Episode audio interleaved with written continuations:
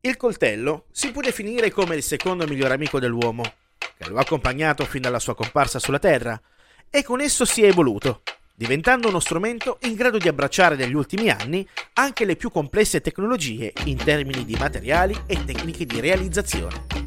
Certi modelli di coltello hanno riscosso negli anni molto successo, diventando popolari per il loro impiego in pellicole cinematografiche. Basti pensare ad esempio al coltello impiegato da John Rambo nell'omonima e fortunata saga cinematografica. Tale modello si basa sul disegno di quelli impiegati dagli aviatori nella seconda guerra mondiale. Il successo dei film del veterano del Vietnam interpretato da Sylvester Stallone, intento ad usare questa lama nella giungla e nei contesti più disparati, ha fatto sì che tale modello diventasse tra i più famosi ed iconici coltelli da sopravvivenza di sempre. Sempre per il suo impiego in ambito cinematografico, negli anni 80 e 90, grande popolarità ha acquistato il cosiddetto coltello a farfalla o balisong. Coltello con manico che si apre in due parti per scoprirne una lama, una delle principali armi dell'arte marziale filippina del Kali. La stessa cosa sta avvenendo da qualche anno con un particolare coltello dalla lama ricurva a forma di mezzaluna, chiamato Karambit. Molto probabilmente il suo nome può non dirvi molto, ma è facile vederlo in film, serie tv e anche videogiochi. La storia di questa arma risale al XIII secolo, dove nella zona del sud-est asiatico, in particolare Indonesia e Filippine, era largamente impiegato con il nome di Kukubima, ovvero artiglio di Bima. Bima è una divinità induista, rappresentata con un coltello molto simile a Yukara.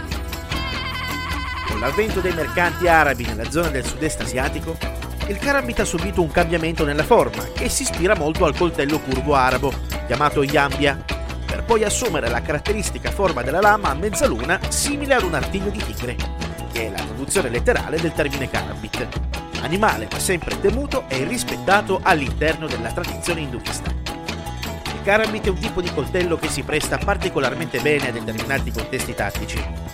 Originariamente la sua punta era intrisa con del veleno, la forma particolarmente ricurva della rama lo rende, e lo rende tuttora, uno strumento ideale per tagliare vasi sanguigni e per recidere i tendini delle braccia e delle gambe.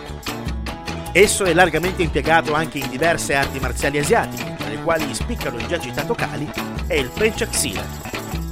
Il Karambit si può impugnare dal manico come un coltello qualsiasi o dall'anello, che permette di farlo ruotare sull'indice, andando così ad aumentare il raggio di azione renderla un'arma particolarmente pericolosa in quanto più facile da occultare nel pugno, permettendo così di portare colpi a sorpresa. Va da sé che nel corso degli anni, rispetto ai modelli tradizionali, hanno trovato impiego modelli più piccoli che ne hanno migliorato la maneggevolezza, annoverandolo così come un coltello pratico in ambito tattico e da difesa.